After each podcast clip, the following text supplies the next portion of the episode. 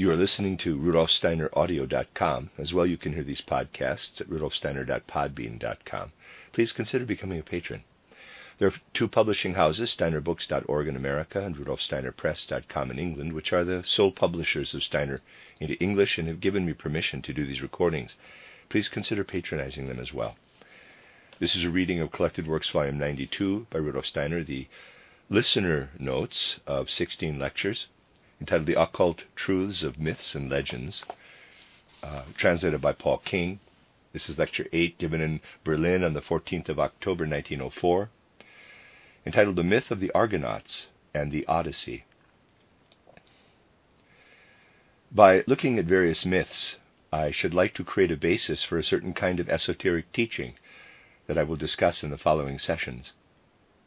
Today I should like to speak about a very important myth we also find in Greece, and which, like every other myth, can be interpreted in different ways and at many different levels. Today we will explore its essential core. Before I do so, however, I would like to preface it with some theoretical matters. In the last issue of Lucifer Gnosis, I pointed out that within the last three cultural periods of Atlantis, a certain influence had begun in humanity, which in a certain sense still continues today. This influence is associated with the fact that people became mature enough at that time to live in what we call our intellect, our reason. Prior to this, man was more of a memory being. Up until the Fourth Atlantean cultural epoch, his memory was particularly highly developed. Our combinating intellect, our computing capacity, in short, that which is the basis of our whole present culture, began in the fifth Atlantean period with the Proto Semites. For this reason, these Proto Semites could also become the ancestral race of the whole fifth post Atlantean root race. During the course of evolution, the task of this root race was to develop especially the intellect, focused on the physical plane. Now, when a new phase of development begins in humanity, such as that of the intellect, it is possible that new beings, who had previously gone about their existence in concealment, start to have an influence on evolution. And indeed, from that point onward, from the fifth Atlantean cultural period onward, a certain host of beings who had previously gone unnoticed could now become active in the field of human evolution. You must picture these beings as highly developed, as far more highly developed than man at his stage of evolution at that time. But they had fallen behind, in a certain sense, from the beings who, in the middle of the Lemurian era, had begun to work on the human race. What happened now was an extra stimulus. The beings I am talking about belonged, with their whole nature, to what we call the lunar development, old moon. They had undergone their evolution during the moon epoch, but had not advanced as far as the beings that were able to intervene during the Lemurian period. They had fallen behind the normal development on Old Moon. They had come just far enough that they saw the capacities man had attained at that time as being equal to themselves. And the consequence of this was that they were able to take possession of them. Previously, people had not been intelligent beings. Now, they received the intellect. And this new capacity was used by these beings for their further development. And so it happened that the developmental phase began, which we call the preparation for objective, in quotes, scientism. This had not previously existed and will cease to exist later on. All the wisdom achieved in human evolution was fundamentally connected with what we call love cold, purely calculating scientism is influenced by the beings representing an, in quotes, extra stimulus. So the influence of these beings, who are still active today in a certain way, will only come to an end when all our intellectual activity, everything we can know, everything we call rationality, is permeated once more with love. When intellect and love have united once more into a higher wisdom, then the influence of these beings who are invisible on the physical plane will disappear. Making people aware of this influence, making the mystery pupils aware in the first place, This was the task of the Greek mysteries. A particularly important period began for these beings around the 8th century before Christ. If we look at the cultural epochs of our fifth root race, those that founded the ancient Vedic culture, then the ancient Persian, then the Chaldean Egyptian cultures, we find that even in the periods that brought forth the Druidic culture, there was actually no objective, sober science. This only arose when the fourth cultural epoch began to dawn more and more. We can place the beginning of the fourth cultural epoch at around the 8th century before Christ. With this, an objective science, separate from all the other human content of our heart and mind, began to dawn. When a Chaldean priest engaged in astronomy, he was still trying to fathom the intentions of the rulership of the cosmos. It was the same with the priests of the Egyptians and the Druid priests.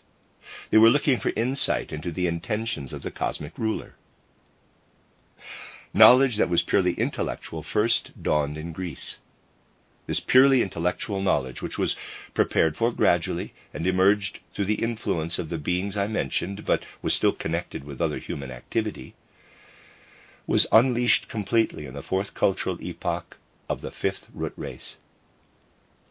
In contrast to external wisdom, the initiates who received instruction in the mysteries of that time experienced the primal wisdom human beings had previously partaken of as something that had been lost and needed to be found once more.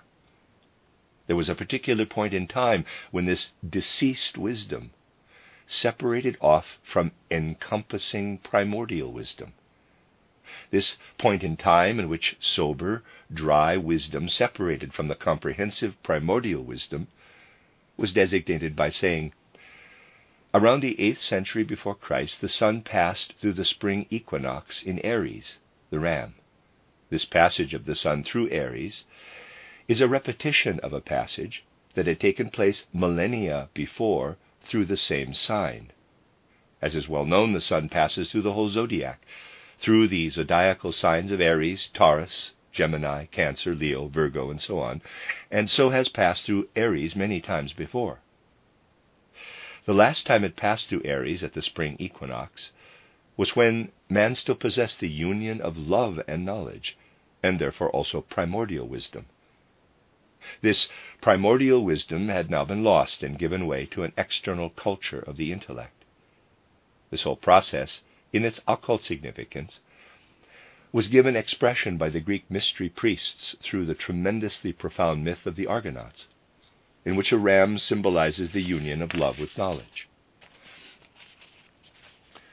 Let's first look at the myth as a whole. We are told that Phrixus and Helle suffered much at the hands of their evil stepmother, Ino. Because of this, Phrixus's divine mother, Nephele, appears to him and advises him to take his sister and flee. Nephele gives him a large ram with a golden fleece, on which they can fly over the sea. Helle falls and is drowned in the sea, which is thereafter given the name Hellespont. Phrixus, however, arrives with the ram at Colchis. There he sacrifices the ram to Zeus and gives the skin to King Aeetes, who hangs it on an oak in front of a cave. Later, the Greek hero Jason, together with the most significant initiates of Greece at that time, Orpheus, Theseus, Hercules, and others, sets out to bring back the ram's skin from the barbarian peoples of Colchis. By gaining King Aeetes' youngest daughter Medea for himself, it becomes possible for him to bring the ram's skin back to Greece. Before doing so, he must conquer two fire breathing oxen. He also has to sow dragon's teeth from which spring up fully armed warriors wanting to fight. Through Medea, he is able to divert the battle. It was also she who enabled Jason to get the ram's skin and set out with it and herself on the journey home to Greece. Medea had brought her brother with her and killed him, throwing him in pieces into the sea in order to delay her father. While the lamenting father gathered up the pieces, they were able to continue their flight to Greece. in the 8th and ninth century before Christ, in other words, at the beginning of the period of Greek civilization. The occult meaning of this myth was taught to the Greek mystery pupils. The occult meaning told there is that those beings who make use of people's dry, sober intelligence attained a particular significance from this time onward. A longing for the primordial civilization that had once existed, the last time but one, when the sun passed through Aries, awoke once again. The fact that the Geminian twins, Phrixus and Helle, are taken to Colchis by a ram, Aries, signifies nothing other than that a preceding subrace, the Persian and Iranian civilizations with their Geminian nature, they stood under the sign of a good and evil, Ormuzd and Ahriman, wished to win back the union of knowledge and love. The previous subrace had taken this into hidden regions. Earlier in the Atlantean period, this fleece, this wisdom, was the common property of human civilization. Then it was taken into remote mystery schools. It had to be brought back. We thus see the rationale for the mystery schools of Greece expressed in the myth of the Argonauts. In the Atlantean race, there existed a primordial wisdom, so we are told. This primordial wisdom was at that time the common property of humanity. It was then lost, and could only be found in the caves and crypts of the mystery schools. But the Greeks re-established the mysteries for their initiates, and Theseus, Orpheus, Hercules, and others became the founders of these schools of wisdom by bringing back to Greece the primordial wisdom. Through Thales, Anaximenes, Socrates, and other philosophers, a cold intellectual wisdom was introduced that is objective. Mystery wisdom is connected with love. It is a wisdom that cannot be attained without purifying the passions, the forces of kama. Intellectual knowledge, on the other hand, can be attained without purifying kama. Thus, the very important legend of the Argonauts portrays for us the transition from the third to the fourth cultural epoch of our present root race. The transition consists in a split in the previously common current of human culture into two streams into mystery wisdom and into external intellectual knowledge. One of these streams was hidden, but in a way that was still effective and exerted an influence on Greek art and culture. It is portrayed in the return of the ram's skin. It was only on intellectual knowledge that it was henceforth to have no influence. That is the myth of the journey of the Argonauts. In the legend of Odysseus, we also see its relation to the transition from one race to another. The Odysseus myth has been successively analyzed and interpreted in a great number of ways. Today I would like to discuss only the framework of the myth. In my book titled Christianity as Mystical Fact, I have tried to use the second kind of interpretation, the allegorical one. Let's look today at the third kind of interpretation, the occult interpretation. Odysseus, who was one of the warriors at Troy, helped the Greeks to conquer Troy through cunning and cleverness. He went through great wanderings on water. I would ask you to keep this in mind.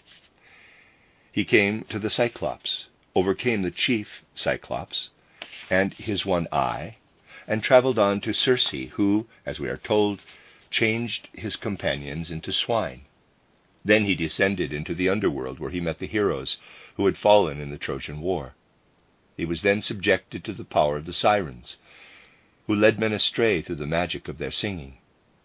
We are further told how the majority of his companions succumbed to their temptation, and how he was saved by having himself tied to the ship. Odysseus then comes to a place between Scylla and Charybdis, where ships run the danger of being destroyed. He has to save himself from a whirlpool. He then comes to Ogygia, the island of the nymph Calypso.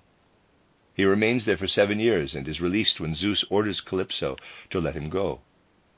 He finally arrives at Ithaca, his home. He is led by the goddess Pallas Athena to his house and to his wife Penelope, who has had to withstand many perils from the suitors who are vying for her hand. She wove a cloth during the day and undid it again during the night, because she had promised her hand to a suitor when the cloth was finished. Now, I would ask you to go with me through this outline of the Odysseus legend in the way we know it from Greek mystery wisdom. The initiation schools where what is here related actually took place led the pupil on the astral plane and the mental plane in such a way that he was able to move along a certain segment of human evolution. The segment from the middle of the Lemurian period to the point in Greece where the individual in the initiation schools, founded by Orpheus, Theseus, Hercules, and others, could find the primordial wisdom once more.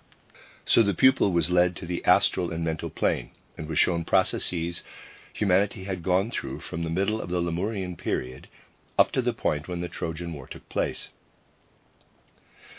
A piece of the primordial wisdom is depicted for us by the mythical element in the journey of the Argonauts. It indicates that it existed side by side with science at that time. What was it that was shown to people, to the initiation pupils, in the myth of Odysseus? This is portrayed for us representatively in Odysseus himself. Let's go back to the middle of the Lemurian period. Man was making a transition at that point from a hermaphrodite state to a state of sexuality, a transition from a state of vision without external physical sense organs for seeing to sight with external physical eyes. Until the middle of the Lemurian period, man really did have, in quotes, one eye, EYE, which was then replaced by his two external physical eyes. The pupil was taken back into this phase of evolution. He was to experience the transition from the pre Lemurian period to the post Lemurian period, to the period after the middle of the Lemurian race up to the emergence of the external eye, EYE. The Cyclops were people of the pre Lemurian period. Odysseus encountered these on the astral plane. After this period, the human astral body was lowered into matter that was becoming increasingly dense and solid. This was presented to the initiation candidate. Then we approach the first Atlantean times. The Atlantean gains more and more the ability to manipulate life forces, to use them for his particular ends. The Atlantean developed high, well trained astral capacities which a Greek could only see by transporting himself back on the astral plane. This was the time, spoken about in so many old occult writings, when the Atlantean generations fell into the wildest arts of black magic. This period was presented dramatically to the mystery pupil in images of transformation. It was a period when human passions were so distorted by forces of black magic that their astral bodies resembled lower animals. This was also the picture presenting itself when the Turanians succumbed to these wild magical arts later on. The astral body was so transformed under the influence of black magical arts that put symbolically, we can say, Circe changed Odysseus's companions into swine. The Greek initiate went through this point in human evolution. Then Odysseus descended into the underworld now, whenever a descent into the underworld is portrayed in Greek mythology, it signifies that an initiation is taking place. When we are told that a hero descended into the underworld, it is an expression in the narrative of nothing less than that the hero in question was initiated, that he became acquainted with things that lie beyond death. Odysseus was an initiate, and the legend of the Odyssey is itself a depiction of his initiation. So, now we move on to the moment when, after the Atlantean flood, people encounter the first effects of the beings I have been speaking about, who reveal themselves in civilization, in the knowledge and arts of those times, with effects that after the Atlantean flood had an influence on the intellect. The first beginnings of a purely external physical civilization were presented to the initiate as the lure of purely earthly arts, of purely earthly culture. These are called the siren calls of the young fifth root race. The siren calls of the young fifth root race are what is so frequently spoken about in occult writings.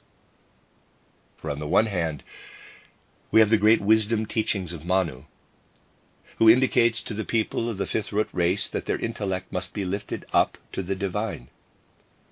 This found expression in the Vedas and in the religion founded and bequeathed to his religious companions by Zarathustra in Persia. Next to this, we have a purely rational civilization, which diverts people away from what develops under the influence of Manu. You will find what took place here written about in all occult writings.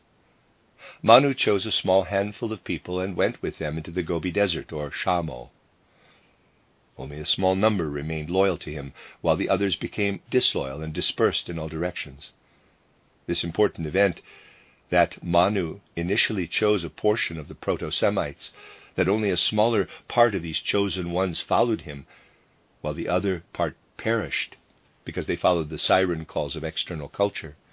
This important event was shown to the initiation candidate. The Odysseus myth then goes on to portray another important moment in human development the passage between Scylla and Charybdis. So, what is actually beginning now in humanity? Now comes the first beginning, as we have seen, of actual Kama Manas culture. Up to this point, it had been in gradual preparation. Now it begins. Our fifth root race is a predominantly Kama Manasic civilization. Kama is active at the astral level and continues to be so in our astral body. Manas, however, is what is active in the physical brain. Only in a future phase of evolution will Kama, the astral body, also be so far advanced as to be able to think. Today, Manas has established itself initially in the physical brain. Between these two hurling vortices, Scylla and Charybdis, we have to pass. This is depicted by Odysseus's passage through Scylla, Manas, and Charybdis, Kama. On the one side is the astral whirlpool, the drives, desires, and passions in which man can founder. And on the other side is the physical intellect chained to the rock. We have already met the rock in the Prometheus myth. Now we meet it again. The human intellect is exposed to all the dangers of the body, the rock. Man has to pass between the cliffs of the physical intellect and the whirlpool of astral life. If he gets through, if he recognizes what dangers threaten him but nevertheless manages to stand firm, he comes to the island of Calypso, to hidden wisdom. There he can look out into the future of humanity, undergo a period of trial lasting seven years. This is also why Odysseus remains with Calypso for seven years. Everyone who wishes to attain initiation must go through a trial period of seven years, and this is indicated by the stay with Calypso, where hidden wisdom lies behind the illusions. Only then can he come to the place the soul reaches when it has escaped the whirlpool of astral passions. Read Homer's title, uh, Odyssey, he indicates that man seeks his own soul. The return of one's own soul, that is the searching for home. Anyone wishing to really understand the Odyssey should not take the view of a recent researcher who suggests that what is meant by Polyphemus and the Cyclops is nothing other than that Etna has spewed out fire, and the burn mark on the giant appears to Odysseus to be his eye, Iwai. Odysseus finally reaches home as a beggar with no outer possessions. This implies that the individual who has seen through the unimportant aspects of the external world and worldly possessions, who seeks the soul's home not in Maya but behind Maya, reaches home in a mystical sense as a beggar. That Odysseus is in truth a sage is indicated by Pallas Athena leading him home. In all esotericism, one's own soul is portrayed as a feminine being. A female figure is always chosen as a symbol for the striving of the soul. Goethe calls it the eternal feminine. Just as in the journey of the Argonauts we have Medea, so here we must regard Penelope as Odysseus' own soul to which he seeks the way back. In the Christian religion, it is the Virgin Mary who is the human soul striving for redemption, but the significance here is much more profound. This Penelope, to be precise, is the soul of man of the fifth root race. The fifth root race has to cultivate the intellect. In itself, it is the most unproductive thing. It can only become productive when applied to a content. The intellect is a net spun around things we have got from somewhere else. When external experience teaches you something, you can then encircle it with what is spun by the intellect. When higher occult wisdom teaches you something, you can then encircle it with what is spun by the intellect. People often say that occult wisdom contradicts intellect. Nothing contradicts intellect. But intellect only exists to combine, to join things. Out of itself, it can obtain nothing. You can't prove anything from the intellect. This unproductive quality of the intellect, which is actually the soul of the fifth root race, is depicted in Penelope's constant spinning and undoing of her weaving. Odysseus is led by wisdom. The initiate has to find the way to the soul of the fifth root race, to the unproductive intellect. But he will only connect with the soul of the fifth root race in the right way if he is led by Pallas Athena. Pallas Athena, in turn, is feminine, a goddess, another force in the soul, wisdom, the real guide. After many journeys, and provided they are genuine journeys of development, man must attain the intellect. Pallas Athena, wisdom, must be his guide in this. This is what was presented to the mystery pupil in Greece, and what Homer wished to relate in his profound legend of Odysseus. So, what is portrayed for us in the legend of Odysseus is an initiation as cultivated in Greece at that time, an initiation that was nothing less than a repetition at the astral and mental level of the experiences of people in the Lemurian period up to the time of the mysteries themselves. Odysseus is cunning and clever, and Troy is conquered by his faculties. The clever man of intellect is man of the fifth root race. But he must seek his home, his Penelope, by detours, in order properly to walk his path in the fifth root race. One who is merely cunning or clever would not find the right path in the fifth root race. He must first get out of himself and broaden his view by looking back over the long path of humankind's evolution.